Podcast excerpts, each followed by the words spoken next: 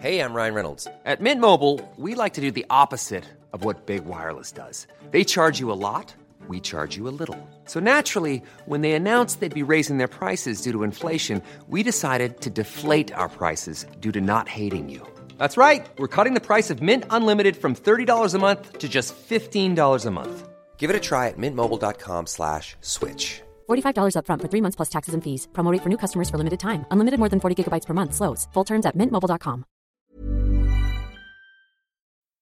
So, Ben, now that you have retired lawfare as the license plate, I think there's a new one that is up for grabs.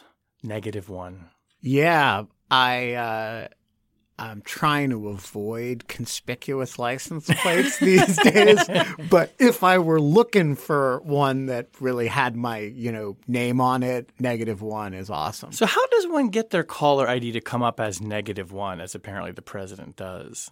Do you Do just we select know that? it's the president? Okay, so well, to fill we don't know for sure. It's how a call to Giuliani appears. Negative one. And it's also how a call to Roger Stone appears. Wait, which do we know has that it- been attributed But to don't- Trump? It all could be calls- from negative one, like from the world below. It could be Satan. Say, Don't, don't all calls from the New York Times come as one one one one one one one? do they? I think so. Oh, Or maybe the that's Washington Post CIA. just says, "Hi, it's the Washington Post calling." Maybe it's the New York Post, negative one. hey, there you go. We solved the mystery. No, I think New York Times calls calls out of the New York Times offices, at least to my phones, come as one one one one one. It's That's also 'cause not inconspicuous. oh, Satan. Hello, and welcome to Rational Security, the Negative One edition. Negative One could be like a fragrance. Ooh. Or it could be like a, like a negative one, like a like a negative person. Negative One. Like not an optimist. Yeah, All right, to be clear, it is in the phone logs that came out. Eventually, you'll figure out what the hell we're talking about if you don't know. It is negative sign number one, not negative one, right, which so would be two on the Not nose. n- no fragrances, guys, but you're all gonna tweet at Shane what product should be marketed under the under the name negative one. So Tax preparation software. just go for it, people. Morning after pill. Let, let your minds run wild. Products to be done under the brand negative one. Send them to Shane, and we will have fun with it next week. Foot exfoliator. I am here in the Negative One Jungle studio with, the gang is all here, plus one. Ha ha. I'm here with Tamara Hello. Cofman with us, Susan Essie with us, and Sophia Yan. she is here. She is not She's with brought her piano. I take it with me everywhere. she played us in just now. She's going to play us out later. Um, Sophia, we are so glad you're here. It's nice to have you in person, um, back from your reporting in Hong Kong and in China. She, she- Sophia is, of course, the China correspondent for The Telegraph. You are here. You are safe. We'll get to that in, in later in the podcast. Uh, but this week, we are going to start with what else? What else? What else do we talk about anymore? The House Intelligence Committee has submitted its impeachment report. The Judiciary Committee. That's always a wearying phrase. Say that Judiciary again. Committee. Say it five times quickly. Judiciary Committee. Judiciary. it sounds like what you say to a baby. if I were testifying in this proceeding, that's what I would do. Just like Mr. takes up the baton. We're a little slap happy I- here I in think the I jungle haven't studio. slept very It's much. the only coping mechanism truly after is. that many hours of law professor testimony. no disrespect to law professors. Wow. A little bit. Yeah, a little bit Wow. When they, were, when they were like, you'll each have 10 minutes, like, oh, God. I turned to a colleague and I said, we're going to die here. Um, uh, we're going to talk about that in the first two segments and wrap up a lot of other stuff that's been happening, uh, especially since we were away for Thanksgiving. Merciful break that that was. In our third segment, uh, Sophia is going to talk about some of her amazing reporting uh, from Hong Kong and from China. Um, so let's start at the top. Uh, yesterday, Tuesday, the House Intel Committee released its impeachment report. I guess we should call we can call it that. The the findings of its investigation would probably be the more accurate description. Three hundred pages, largely laying out Ben what we heard, and we'll get to some of the new bits of it and to negative one in a minute. But largely what we heard in the testimony. But I'm curious, 'cause I know you guys at Lawfare spent a lot of time with this. Did you come away? What were your impressions coming away from this document, and kind of how, it, if at all, frames or even resets the table in terms of where the impeachment process is. So I don't think it resets it exactly, but I do think it gives you a pretty good window into what aspects of this story Adam Schiff and his staff think the Judiciary Committee should be focused on. So, broadly speaking, they follow the Mueller report's trajectory in A, having a first section that deals with the underlying substantive conduct, which is to say, in both cases, kind of electoral interference and interactions between the U.S. and uh, Eastern European parties for that purpose. And then a second part, which is deals with obstruction of the investigation, I was a little bit surprised that the first half of it was kind of less focused on bribery and more focused on I wasn't it didn't lack a focus on potential bribery, but it was seemed more focused on you know, soliciting electoral interference. And so you kind of get a window into what Schiff thinks the kind of fundamental issues are here.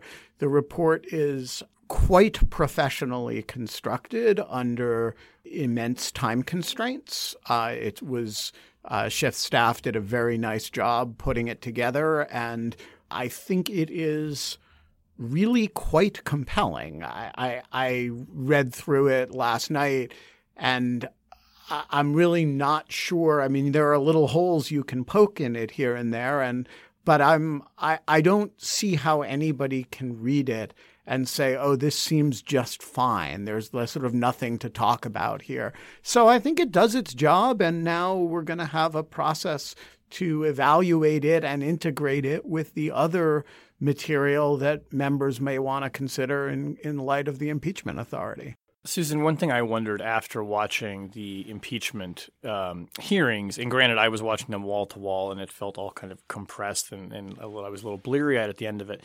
But I did wonder at the end had Democrats sort of lost sight of what the central problem was that was contained kind of so concisely in the whistleblower complaint of like leading at the top, inviting foreign interference, and had they gone down the roads of quid pro quos and got into sidetracks uh, and you know issues about you know smearing ambassadors and all that, do you think that the report does it does it refocus the attention in a way and kind of bring Democrats back to what the core arguments are here?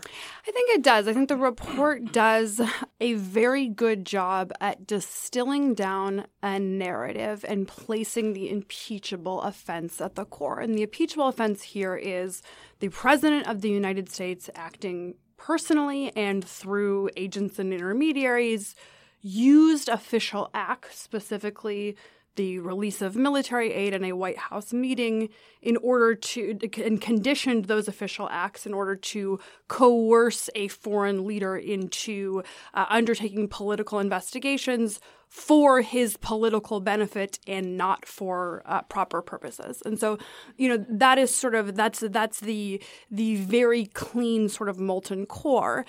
Everything else is about context necessary to understand what happened there. So the smear campaign against Yovanovitch, it's not itself about the president, you know, committing an impeachable act. He has broad constitutional authority there. It's showing uh, that they needed to move this person out of the way uh, in order to sort of pave the way for Giuliani and others to undertake this kind of interference. It's demonstrating that if the president was in fact really concerned about corruption, corruption, he wouldn't have pushed this person out of the way. Or the definition of corruption the president is working with here is not the definition of corruption that everybody else understands is going on. And um, you know, there there are various sort of pieces in which you know they're they're bringing different parts of the story in but the reason why those stories are being told is really just to give context to this one sort of core thing. And so I, I do think that after a little bit of sort of meandering and in some sense um, losing the thread the the report really nicely brings it back together there is one place that I think uh, I agree with Ben. I think they, this is really an extraordinary effort uh, to make a very, very complicated story sort of digestible in this report one place um, or quibble I have with it is a little bit. I think it would have been stronger had they been very, very clear. Here are the uncontested facts, and here are the inferences we're making on top of that. And so, you know, just you know, there there is a little bit of rhetoric. There is a little bit of sort of logical jumps and leaps. And so, on one hand, that makes it um, a, a, sort of compelling read, and it, it really does show you what their thinking is and where they're going with it. That said, whenever we sort of hold it up next to something something like the Mueller report, it lacks a little bit of that like pure authoritative fairness because uh, uh, like a fair-minded reader I do think has to sort of push, you know, poke at a few places and say, well, you know, that's this part's all uncontested, but this last 10% is where you're sort of making an inference. And so um, there's a little bit of sort of messiness there that I think we'll, we'll need to see unpacked. But there's a, a clear choice um, manifested, I think, in the decision to do that, which is that, you know, this is a political process. There's no way to escape that. And although the Intelligence Committee's role here is to be a finder of fact for the Judiciary Committee, that was not ever going to happen in a consensus manner. This is a this is a report produced by the committee majority. And so they're leaning into the fact that there's no way they could write this that would forestall Republicans from claiming that it's making unfair inferences and being melodramatic and exaggerating for effect. They could probably write it in the driest, most sober terms you could imagine and only use, you know, uncontested facts. And that accusation would well, be. then made. Republicans would just call it underwhelming. Yeah, Right. But I think that is, I think Tammy really has put her finger on it, which is the other thing that the report doesn't do is it doesn't try and take on the Republican talking points Yeah. at all. It doesn't try and address the conspiracy theories. It doesn't try and anticipate the counter arguments. It is just their side of the story. And I think it is a very conscious effort to basically say, we are not engaging with this bad faith stuff. This is the case, take it or leave it. And, and uh, you know, the moderate middle squish Republican is not the audience for this document. Yeah, I mean, I, I think that's the right choice. Honestly, you know, I think you can you can go down a rabbit hole with Devin Nunes and never emerge, uh, as many people have done. Um, but I, you know, I think life is very. As your attorney, Ben, you don't mean that literally. Otherwise, Nunes is going to sue us. well, we'll, He we'll- alleged kidnapping. We'll come back to that later, but I uh, did indeed mean it figuratively. um, Just so we're clear. and um, you know, life is awfully short to spend it arguing with dilettantes, and and I think the decision here was to present a clear articulation of the facts. I'm amused to to see you, Susan, um, chiding them for having done a little bit of rhetoric here and there and a little bit of inferential stuff because I was actually surprised at how little of it there was in comparison to most congressional reports, which are you know, often extremely tendentious. And I thought they were, well, I, I completely agree with Susan that if the model is the Mueller report, it does make certain inferential leaps that Mueller never would let his people do. On the other hand, if your point of comparison is the average congressional report, it's a it's sort of a model of fairness compared to that. I even wondered if perhaps they were trying to inoculate themselves from the the rancorous brawl that is about to unfold, perhaps in the Judiciary Committee, which is hardly a model of you know sobriety compared to makes the House Intel Committee look like the House of Lords. But there's another piece that came out in the report that was new that I wanted to talk about for a bit, uh, and it's where the title of our episode comes from. There were phone logs, um, which I don't think anyone was expecting. Um, it is a reminder, of course, that Congress has subpoena authority, and when they give subpoenas to phone companies, they have to hand over phone logs. Susan, I'm curious. It seems to me like what just to recap for people, what they're revealing is more or less. I won't say, well, it's, okay, I guess we can say evidence, although it's circumstantial because we don't know what the content of the calls is, but multiple instances in which Rudy Giuliani is in communication with people in the White House, people in OMB, possibly the president, uh, as well as a conservative columnist who figures closely in this, as well as Devin Nunes, at key moments in the Ukraine affair. So Rudy Giuliani calling the White House seven times on the day, or I think the day before Maria Yovanovitch is fired. Uh, in the weeks leading up to Joe Biden's uh, announcement for president, multiple calls between people in the White House, and with this guy Lev Parnas of Lev and Igor fame, and with John Solomon at The Hill. And then suddenly a John Solomon article bringing up the Ukraine story appears on the day that Biden announces. And then Giuliani calls negative one. And a few hours later, there's Trump on Hannity talking about the article. And clearly, you know, the members of the committee are trying to to, to link this up with hard evidence. But then they also throw this other curveball in, which is showing that Devin Nunes was in touch with Rudy Giuliani and Lev Parnas. And going down rabbit holes. Maybe literally in that case. I'm curious. It seemed to me that the inclusion of these phone records was obviously not expected, but it was a pretty strong additional piece of evidence that kind of felt not exactly like a mic drop, but something that was put in there as if to say, look, you know, we have other receipts here. And Rudy Giuliani, by the way, you know, you weren't called before this committee, but you're in the thick of it here. And Devin Nunes, too. Yes, I think that did a couple things. So one, I think it does it is very strong evidence that Rudy Giuliani is not completely freelancing. He is actually in contact with government officials um, all the time. All the time and at these key and critical moments. I actually think one of the biggest sort of question marks um, that come up from the phone call is these multiple calls he had with somebody at an OMB number. Um, OMB of course is the agency that actually is putting the hold on the aid in sort of functional terms and that's a piece of the story we actually don't have anything to account for. So we well, know we about. do know that it was a political appointee at OMB who insisted on taking over signing authority over the aid. So circumstantially, there's you know, there's a story there. Exactly. Oh, we definitely have a story about what's going on at OMB, but we'd already sort of known about Giuliani having contacts with state. We'd already assumed he'd been in contact with the president. We actually hadn't heard anything about Rudy Giuliani maybe talking to people at OMB. So look, these are call records. They aren't the content. You know, you have to sort of be careful to not make too many assumptions here. But but I do think it's um it's really strong evidence that there are really serious questions. Now the Nunes thing I think is really fascinating as a matter of sort of strategy because um, it's not plausible to me that the committee, um, that the majority did not already have these records before the hearings last week.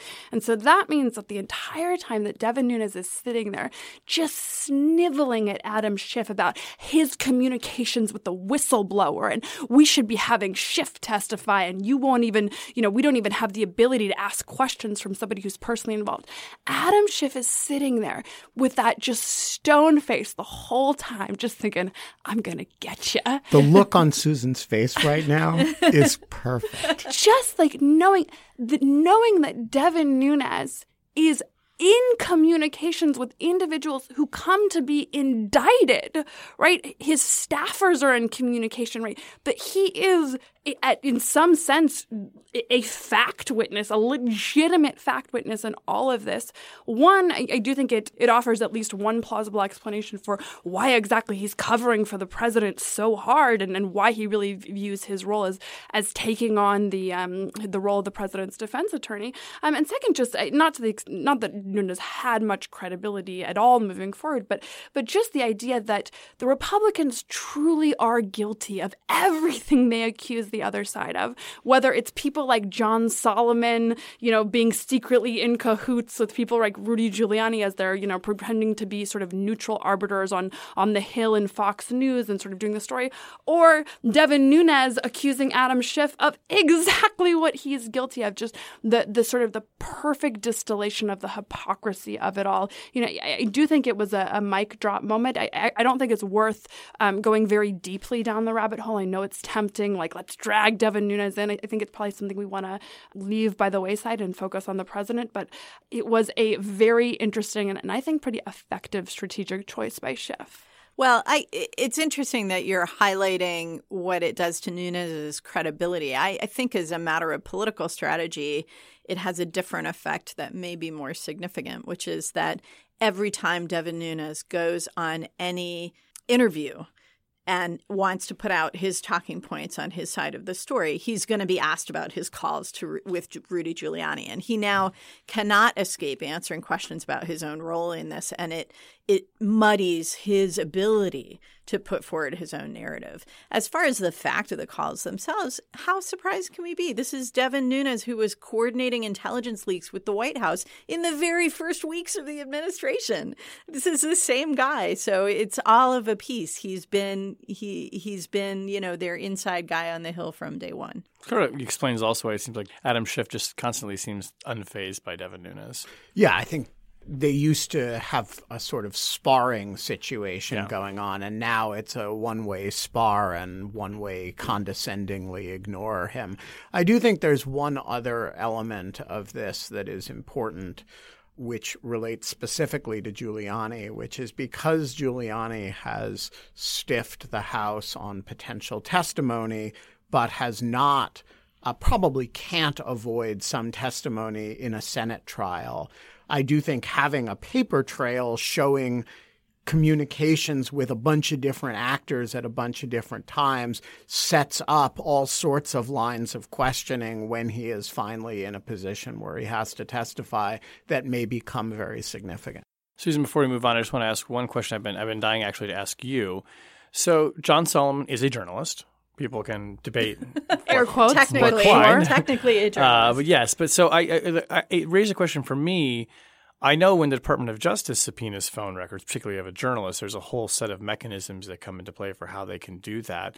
Did they subpoena his phone records? And what is the issue here? Because I mean, it seems like even if they're only getting one person's phone records, you know, putting in the the metadata even of a journalist uh, as part of this investigation uh, struck me as a very significant thing. Had the Justice Department done that, I imagine it would have been a story on its own.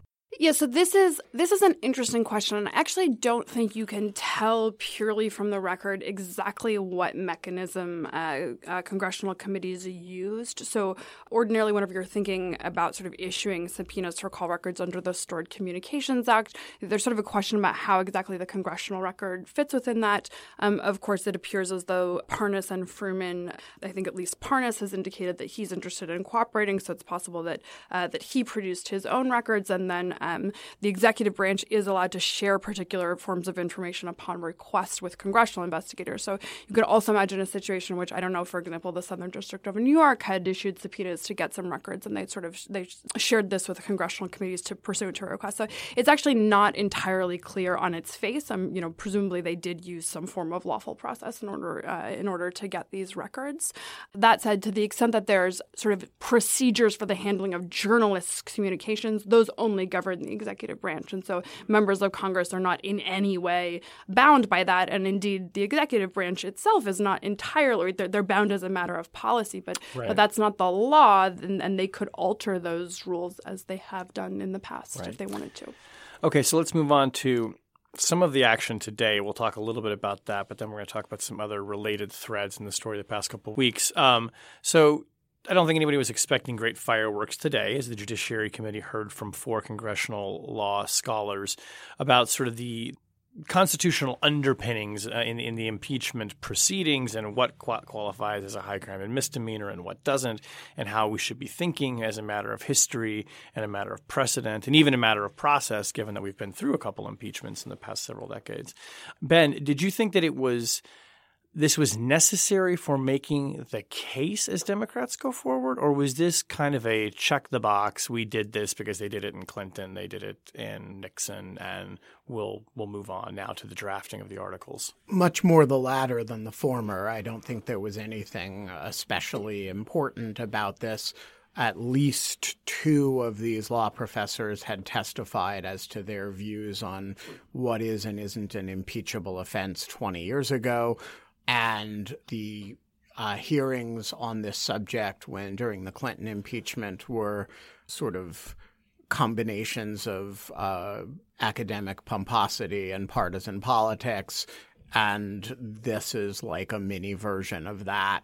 I thought it added relatively little signal. That said, for a lot of people who may be watching who know nothing about the history of the impeachment clauses, you know, some of these scholars are quite reputable and serious and have done useful work in this subject. And it's not a bad way to have a kind of kind of explainer on the underlying law of the thing. I think it's sort of harmless. And uh, that said, I don't think it's use especially useful or important in any particular respect. I do think what it gives Jerry Nadler is the ability to say, you know, we got all these facts, we got the best constitutional scholars to give their views about how we should think about this. And we did all this before we started drafting articles of impeachment. Well, why why are the TV networks all covering it live? That's what I find to be an interesting choice, which is, you know, a choice by the media that covering a hearing of law professors talking wonky impeachment history questions is worth live television minutes, which are very, very valuable. Well, I think the cynical answer is if the ratings are good for the impeachment, it's more impeachment programming.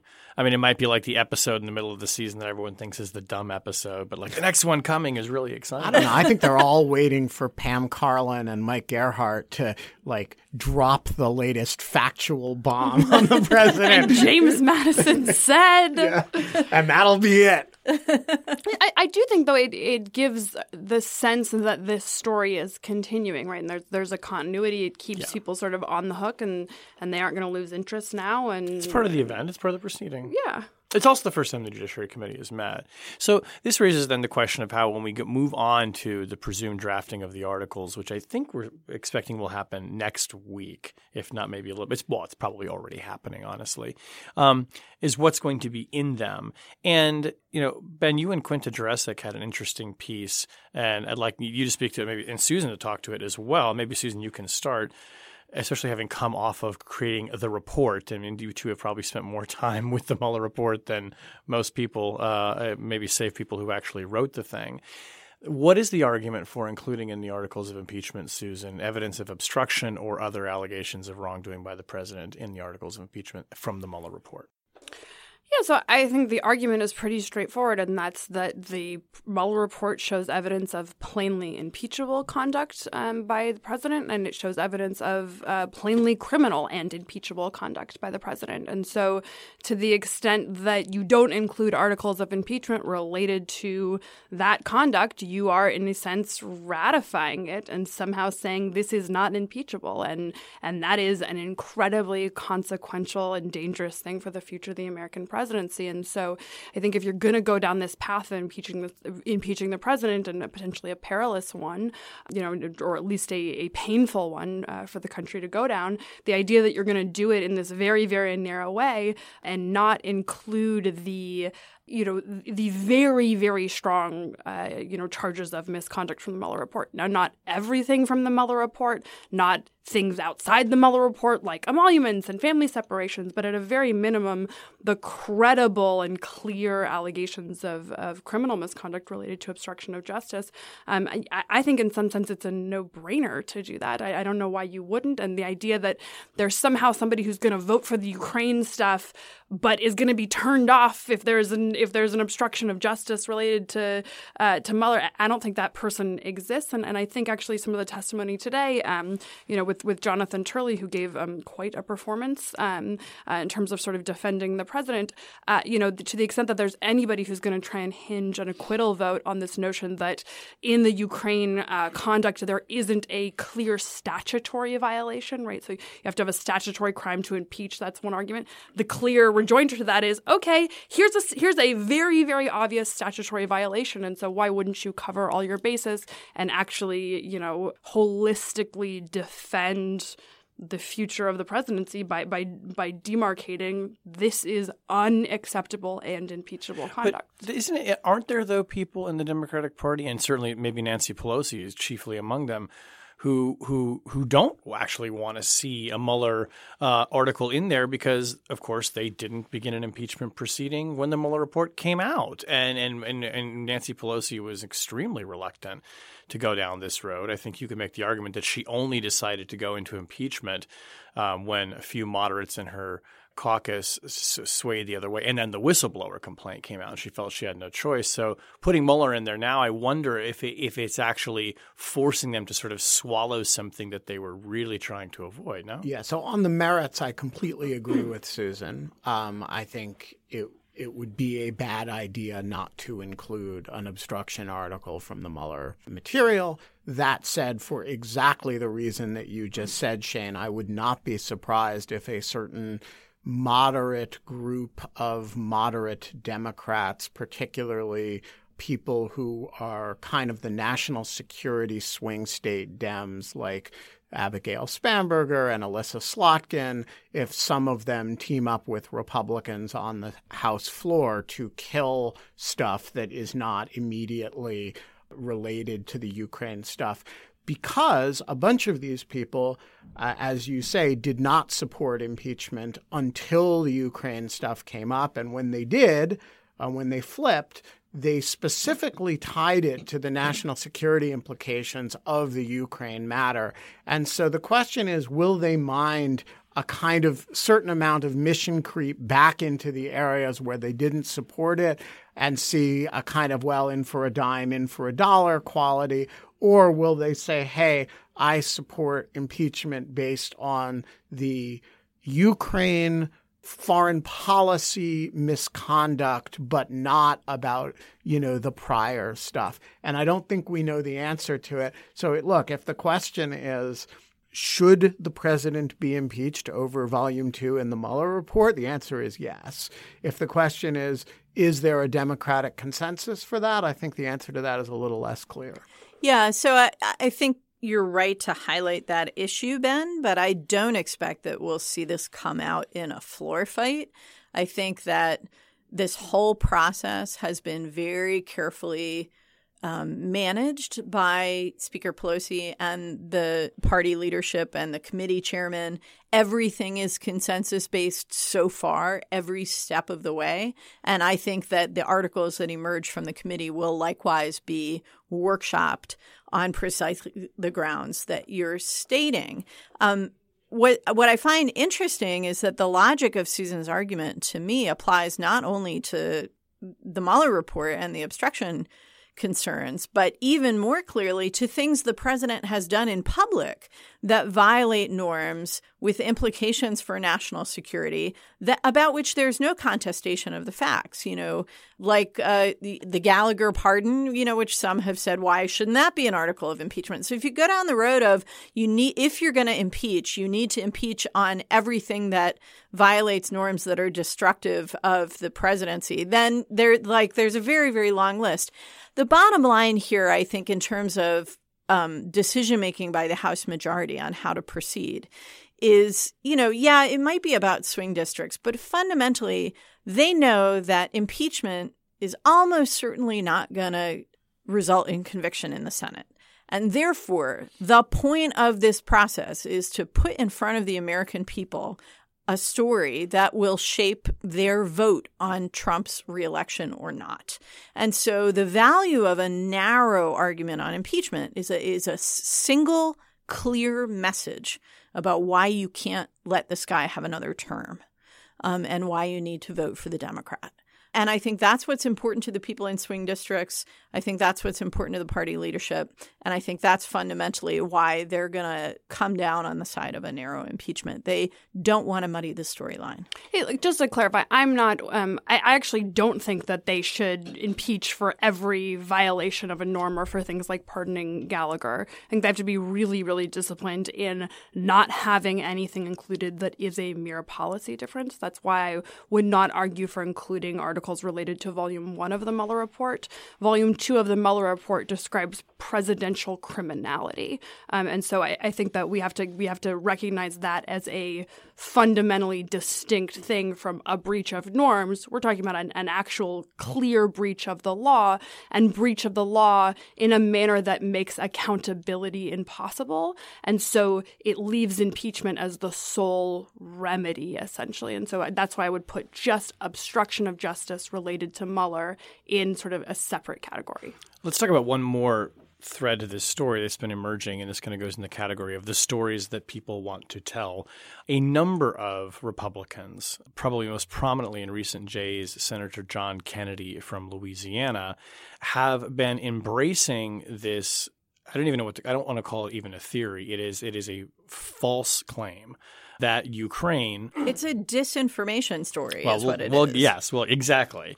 Um, this this false claim that Ukraine meddled in the 2016 elections in some way that is analogous to what Russia did, and the New York Times has reported, and my own reporting has confirmed this, that the U.S. intelligence community has assessed that this claim is actively something that was concocted by Russia and pushed out into the American political media and political bloodstream. It is exactly as you said, Tammy. It's a propaganda campaign. This is what our own intelligence agencies have concluded. Fiona Hill all but said this. Uh, she did say She this. did say she just didn't say, and the intelligence shows right. it, right? Exactly, because she didn't want to talk about something that was classified. But it's been you know, astonishing to me how quickly this has taken hold, despite the fact that there is just, I mean, incontrovertible evidence at this point, or at least, at least I would say unimpeachable statements from very credible people. Like you don't see anybody on the Republican side coming out and saying, "Oh no, no, no, I've read the intelligence reporting and they're wrong. It's not a Russian propaganda plot." Um, so Tammy, I mean, I, I, guess my first question is like, what the hell is happening here? I mean, this is this this is genuinely astonishing to me. It seems like not just this isn't just spin, we are deviating from the facts in evidence and inventing or adopting stories that are not true to try and make those become the dominant narrative. That's that seems to me a whole different level of spin and deflection than we're used to in American politics. Well, so I, I think it's of a piece with the broader sort of ways in which our politics has come to rely on people's mistrust of what were previously authoritative sources of fact, like, you know, mistrust of the media, mistrust of public institutions creates the opening for that. And then the polarization of our politics creates the incentive for it. And then, you know, the Russians insert these ideas and people pick them up because it's in their interest to do so. And so, what is evident um, when you pe- see people repeating these stories is the shamelessness of it. They don't know whether it's true, or maybe they know it's not true. They don't care. That is not the point. Um, the point is they can say whatever they want because the mere saying of it creates a narrative with some political momentum behind it for them and for their supporters. That is the only purpose. It has nothing to do with the reality of the case. And, you know, and that's why I think that we've gotten to a point where it's not enough to have the media fact check in real time every time a Republican, you know, in an interview uh, spouts this conspiracy theory for the media to say immediately, well, the intelligence community disagrees, or there's reporting that that's not true, or whatever, because that doesn't matter to the listeners in the current environment. Um, we're too tribal for that. And it, it, actually goes back to the strategy that Schiff adopted in the impeachment report that he sent out. Like, I'm not going to address this other stuff. I'm just going to make sure my own narrative is crystal clear and as compelling as possible. It's a shouting match that's where we're at. We're at a shouting match. And, you know, Mitt Romney is, I think, the one senator Republican senator who has come out and explicitly said this is not true um, and we should stop saying this. And I don't expect we're going to see anybody else. But like it also allows sort of the, the grain of truth and the intentional obfuscation also allows uh, people like um, like Kennedy and, and Richard Burr to play a very specific type of game. So there is one, a fully debunked conspiracy theory with absolutely no basis in reality, the CrowdStrike Ukrainians hacking the DNC server. That's now melded within the Republican Party into this separate argument that the Ukrainians attempted to interfere in the U.S. election, namely by uh, making by releasing information related to Paul Manafort, the sort of black ledger information, and by actually responding to in a public op-ed comments that then candidate Trump had made. So I think what we're seeing is people like Richard Burr and Kennedy sort of saying, "Well, look, we've been talking about election interference. Now, inappropriate is for any foreign government to be weighing in on U.S. elections. Here's a foreign government. They're clearly clearly doing stuff to influence an election. Yeah, they don't do that with Bibi Netanyahu, though, do they? Right, but but the difference, of course, is it's one thing for a government speaking in its own voice, advocating for its own national interest in a transparent way to comment on an election, to even have a preference in an election. Barack Obama wrote an op-ed against Brexit. That's not election interference; it's just diplomacy. The difference is the covert influence operation that violates U.S. law. And so what you see are people like Burr, who I think fancy themselves sort of you know know, principled actors in all of this, allowing themselves to sort of sh- subtly do these little shifts and these little rhetorical moves. And so the thing that they're saying, well, plainly the Ukrainians, maybe not to the same degree, but they were trying to interfere in election. Meanwhile, it's like it's it's BS. It's not meant to right. It, it's meant to to have just enough of a grain of truth to, to confuse people and to make it seem as though everything is equivalent here when when they know that it isn't.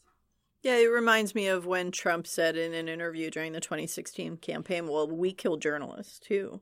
Yeah. right. It's a way ultimately whether this is the intention or not. And I suspect in some cases, as with Richard Burr, it's not. It also minimizes the seriousness of what Russia Yeah, did in exactly. 2016. Everybody does it. Everybody Yeah. does it, just like the president told the Russian ambassador and foreign minister. I was just wondering why- why you guys all think it's taken so long for this impeachment inquiry to get started. I mean, there's been plenty of things that Trump's done that could have led us to this point. Oh, like far why earlier. now? Yeah, Why exactly. this? Why this issue? I I think a lot about this, and having played some role in the, I guess the.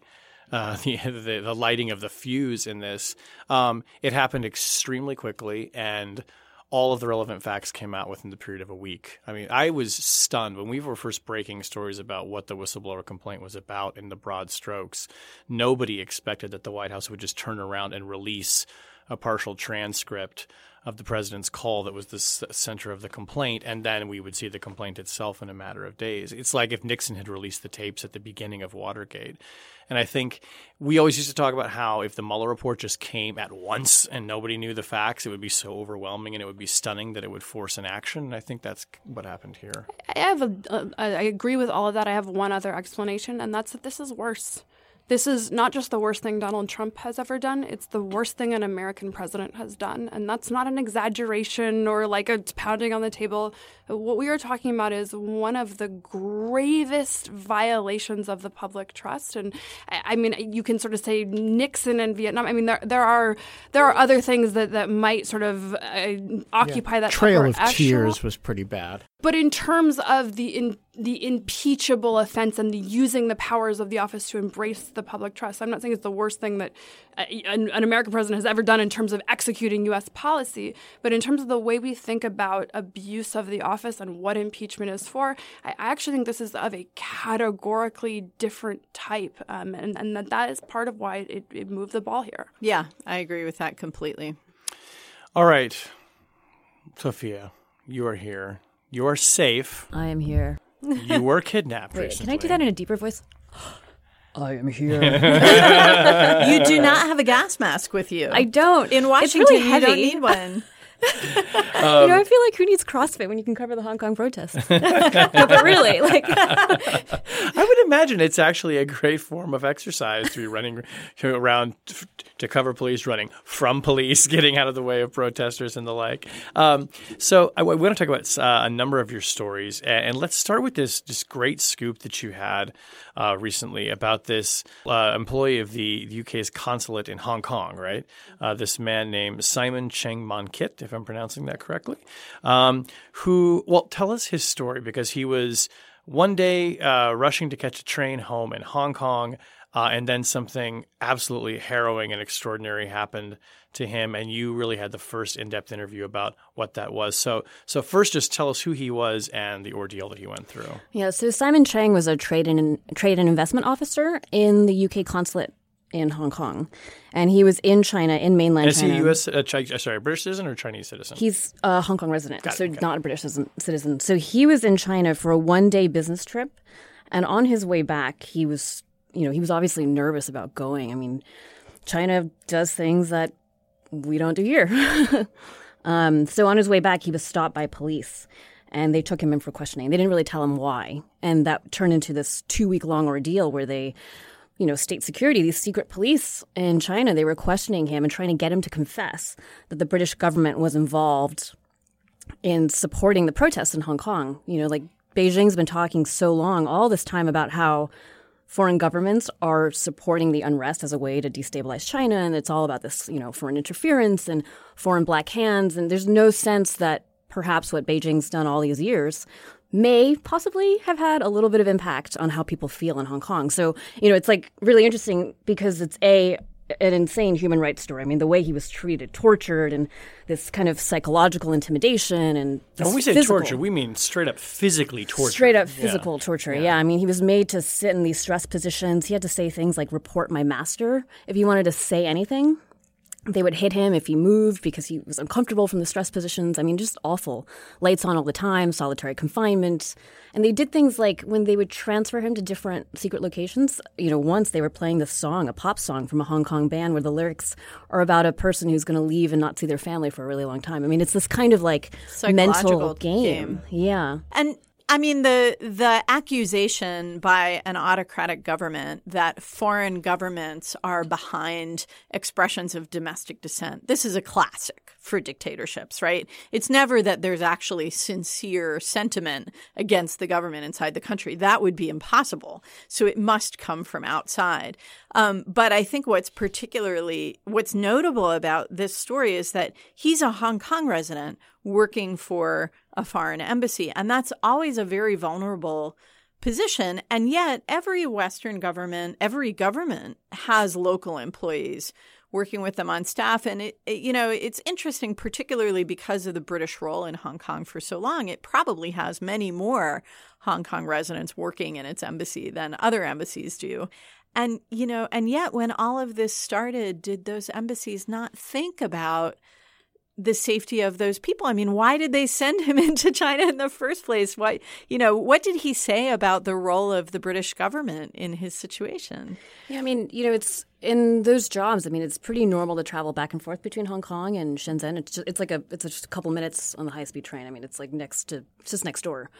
I mean, definitely they take a lot of care to try to make sure that their local employees are safe. But this was something that nobody could really predict. I mean, this is they just nabbed him. You know, for whatever reason, he was on the radar. Maybe the Chinese government took advantage of the fact that this guy was here. Like, who knows? I mean, I think his story gives us a lot of insight into how China operates because they have an idea, the government, and they try to stand it up, right? Which is what they were trying to do with him they really felt like the British government and the American government had some involvement in the protests. And what they were trying to get Simon to admit to was that there was some link, however tenuous.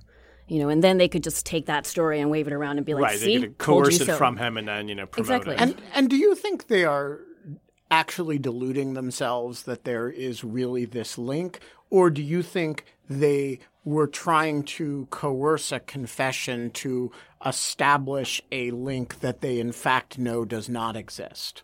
In other words, is this is this a case where they're trying to fabricate a, an alternative story, or is this a case where they've convinced themselves that the evil hand of the CIA or, or the British is behind this, and they're trying to prove themselves right? Yeah, I think I think they're definitely trying to prove themselves right. I mean, there's that fear that a foreign government would be involved in this. I mean, that's always been around for China. Like like Tammy said before. I mean, dictators they just they don't want anyone to come into their little playground. So I think with China, they were really trying to stand up this idea that they already had in their mind, but also you know the way that they have gone about it. I mean, just the fact that they thought they could do this to somebody who worked for a foreign government, the fact that they thought this wouldn't come out. I mean, it says a lot, right? Like. I, it's I guess in a way it's too scary for them to consider the alternative, which is that they potentially have had impact on how people feel about the Chinese Communist Party.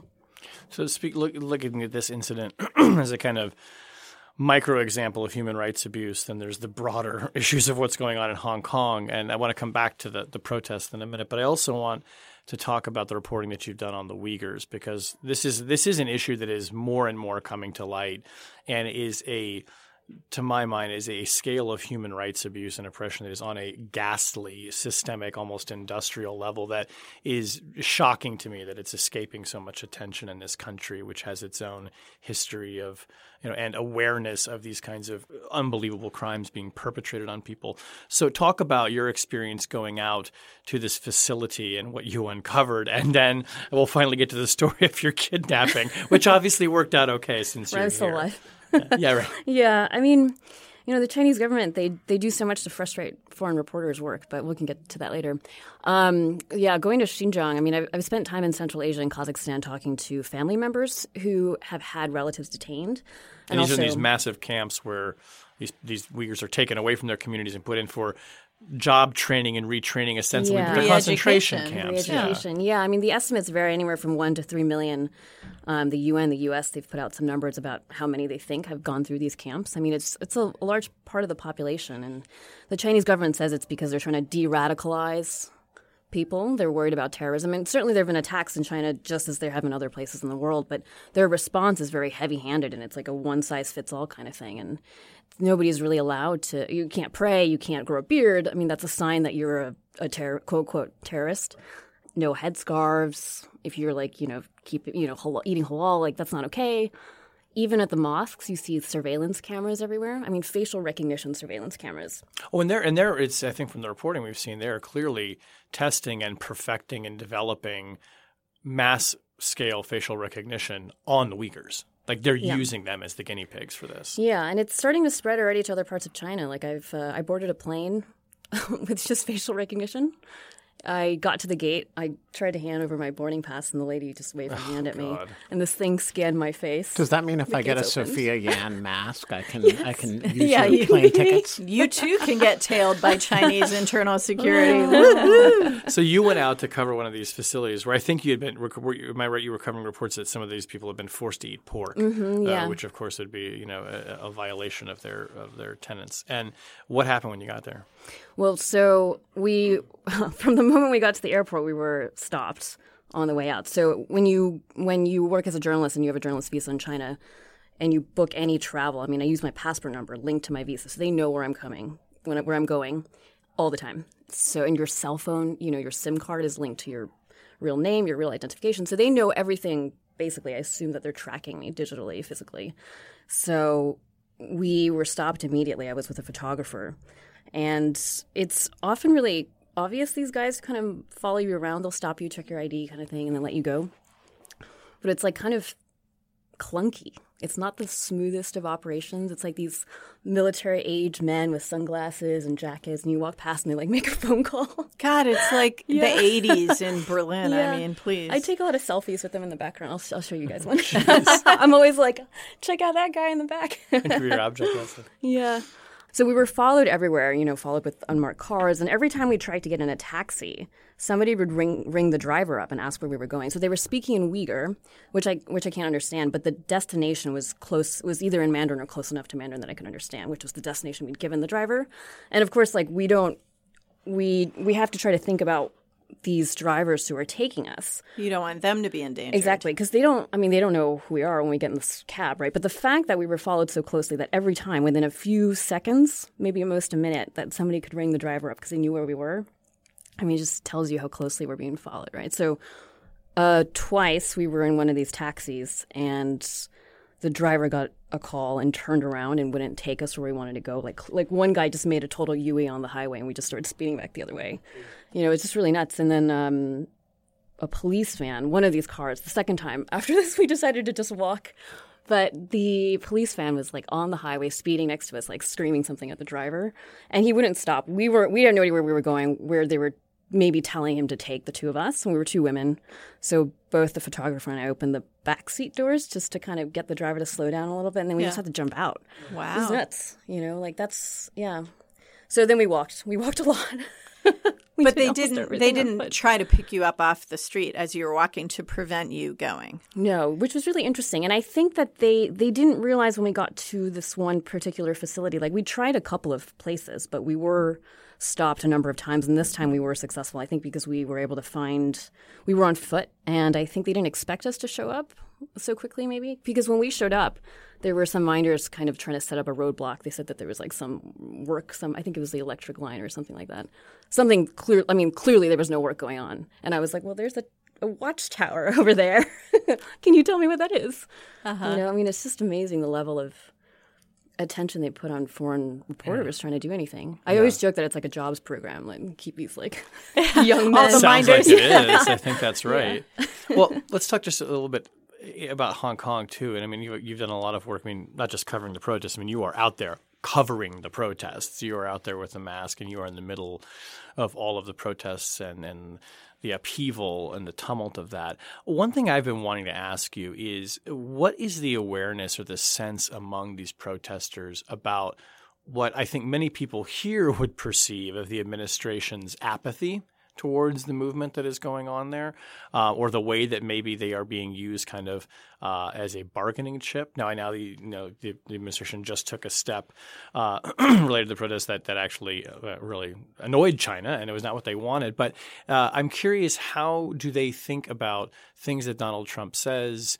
Uh, do they want to see more demonstrable support from the United States, or are they just like we're dealing with our own thing and focused on our own lives here and that's a secondary concern I think the protesters definitely want more support. I mean, one really interesting feature that we've seen over the last six months in the street is that they've been always waving these foreign flags, the American flag, the British flag. That, of course, lets Beijing say, oh, foreign interference, you know. But for the protesters, what they're trying to do is draw attention from foreign governments to help support their cause, however that might be, you know, banning crowd control gear or like um, exports of tear gas, things like that. So I think that they really want that sort of understanding. And I think they want, you know, a lot of them say that they're kind of, they're like willing to die for the cause and that they know they're up against, you know, this is the Chinese Communist Party. This is not like some piddly fight, right? They know they're up against something really major. And they know that the chance that they might win is fairly small, but they think that they need to make a stand and speak their voice. And they just want everybody to understand why they're doing it and also why they're using so much violence. What do they think about what comes next i mean if they're i i not that they've that they've given up, but if they've already understood that this is Goliath and and you know they are not going to be David in this situation, are they thinking about their lives after this? I mean, these are young people who, you know, we've seen what the Chinese do with people who you know are there ostensibly working for a foreign government, and you would think have some protection. I mean, do they think they're going to be able to go back to their normal lives, or do they not even? Can you not even see that far ahead when you're in this? I think the protesters can't see that far ahead. You know, they're still they're so stuck in the day to day right now, trying to send this message to the world and try to figure out how to organize. I mean, it's it's pretty impressive, really, how they've been able to keep this going for so long. And Yeah. amazingly, somehow public sentiment is still with them despite all this crazy chaos and destruction of the city. You know, there's there's just a real sense that you know some of the older generation they've said to me that they feel like it's they're they're sad that their kids, the youths, are the ones that have to come out and stand and do this. They're like, we, we should have done more our time. You know, it's an interesting sentiment. And how do you read the elections the other day? I mean, they played internationally as a huge uh, vote of confidence in the protesters and vote of no confidence in Beijing. What's the best way for us to understand that, and how is it being understood in Beijing? The sentiment, this idea that Hong Kong does not want to be under Beijing's thumb, I mean, that's definitely not going to go away. So even if the protests, let's say they were to die down tomorrow, that doesn't mean that they won't spark again because of some other issue. I mean, we've seen protests in Hong Kong every couple of years ever since the territory was returned to Beijing in 1997. And so, and the period of time between the protests get smaller and smaller. So I think even if things die down, I mean, this election result just shows that that sentiment is not definitely not going away. In fact, it's getting stronger than ever. And there were a lot of first-time candidates running, and you know they they clearly swept it all. You know, so Beijing, I think, really misread the Hong Kong situation. All right, let's move on to object lessons. Ben, since we're on the subject of Sophia, would you like to share your object lesson? Yeah, my object lesson is Sophia because um, ever since we started doing the Lawfare podcast and Rational Security, people have been tweeting at me, who the heck is Sophia Yan? And why does she seem to be at once a pianist for Lawfare and a China correspondent for first Bloomberg and then CNN and then the Telegraph. And so there we have owed the uh, lawfare, broader lawfare, rational security listening community an explanation for Sophia for a long time. And so here it is, Sophia. Explain your double life. How, to, how did it come about? What's the origin story? Oh my gosh, where do we start? Well, I always have a piano. That's pretty important. Just And, with and for a while, it was our piano. yeah, for a while it was your piano. Right. well, how did you how did you come to meet Ben and Tammy? That's- Yes. Well, Ben and Tammy are alums of where I went to school, Oberlin College. Great school out in the middle of the cornfields of Ohio. Just a little shout out for our lovely alma mater. Yeah, I mean, I was starting out. I had no money. They had a we had a spare bedroom a in the basement. That's how it started.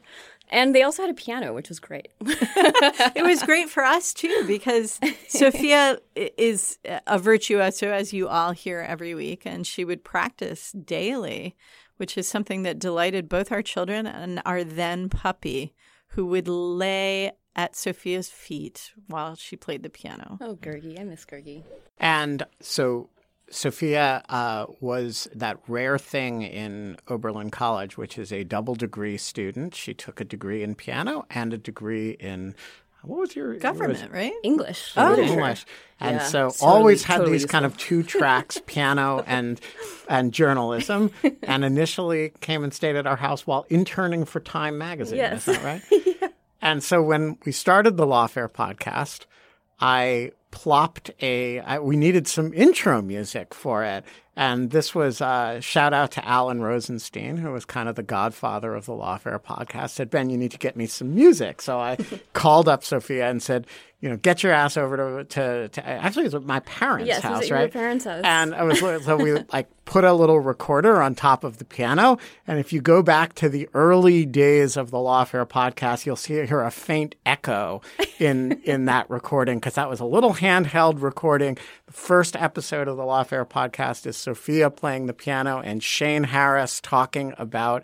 A paper that he wrote for us on drone strikes, on, on drones. right. I was drones. episode number You were one. episode number one. So we have like a lot of the history of lawfare podcasting in the Jungle Studio today, and that is my object lesson. Wow, that's good. Now you know the origin story. Uh, Susan, what's your object? My object lesson are the world's most valuable set of feelings. feelings are important. Yes. We should value them. Um, and Concretely. Devin Nunes's feelings and reputation are now valued at $910 million.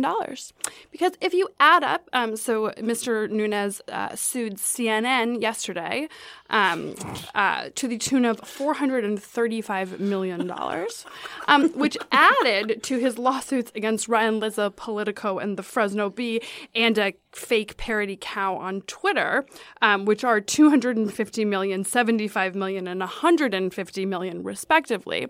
Um, all totaled up, that means that currently Devin Nunes is litigating over $910 million worth of hurt feelings. Um, and I just think in the age of triggered and snowflakes and the the fuck your feelings crowd. Um, I just want to commend Devin Nunes on you know valuing feelings for for what they are and showing how important and very very expensive and um, obviously he has a sterling sterling reputation um, and I just wonder who will be the lucky journalist. Who really pushes him over the $1 billion of feelings and reputation line. Um, because if people don't start speaking out against this a little bit more clearly, we will 100% get to that point. So, anti SLAPP laws, people. Someone needs a hug, Devin. Oh. Just saying, if you have not read the cow's motion to dismiss in God. Devin Nunes's lawsuit, uh, it is a thing of cosmic beauty. Uh, the following excerpt will give you a flavor. Quote, no reasonable person would believe that Devin Nunes's cow actually has a Twitter account or that the hyperbole, satire, and cow related jokes it posts are serious facts. It is self evident that cows are domesticated livestock animals and do not have intelligence, language, or opposable digits needed to operate a Twitter account. Defendant Devin Nunes's mom likewise posts satirical, patronizing, nagging, mothering comments which ostensibly treat Mr. Nunes as a misbehaving child. He's very upset. You're being very mean. What an age we live in. Oh, wow. Move the over. beauty of it. Goodness gracious. Well, that brings us to the end of the podcast, you guys. Here from the Thanksgiving hangover, and we're back in the swing of it. But it's time to go. Rational Security is, of course, a production of Lawfare. You can find our show page at lawfareblog.com. You can find Devin Nunes challenge coins and milk jugs. awesome. At lawfaresumi.nunez. dot com. thelawfarestore.com. You can follow us on Twitter at RATL Security. You can find us on Facebook. You can download the podcast from all of your favorite podcasting apps. And when you do, please do leave a rating and review. It really helps other people find the show, and we appreciate it. Our audio engineer this week was Michaela Fogel. The show is produced and edited by Jen Patja Howell. Music this week by Rudy Giuliani and the Negative Ones. Ah. Nice. What kind of music is it? I think Emo, It's, it's emo. emo. It's so emo. Definitely. With Sophia, would you play keys for this? Would you back them up? Totally. Okay, good. And Devin Nunes does the backup vocals. Just whimpering in the background. Famous number one song by Rudy Giuliani and the Negative Ones. They hurt my feelings. Oh. Well, on behalf of my good friends Tamara Cofman Wittes, Susan Hennessy, Ben Wittes, and the amazing Sophia Yan, I'm Shane Harris. We will talk to you next week, I promise. See you later. Bye.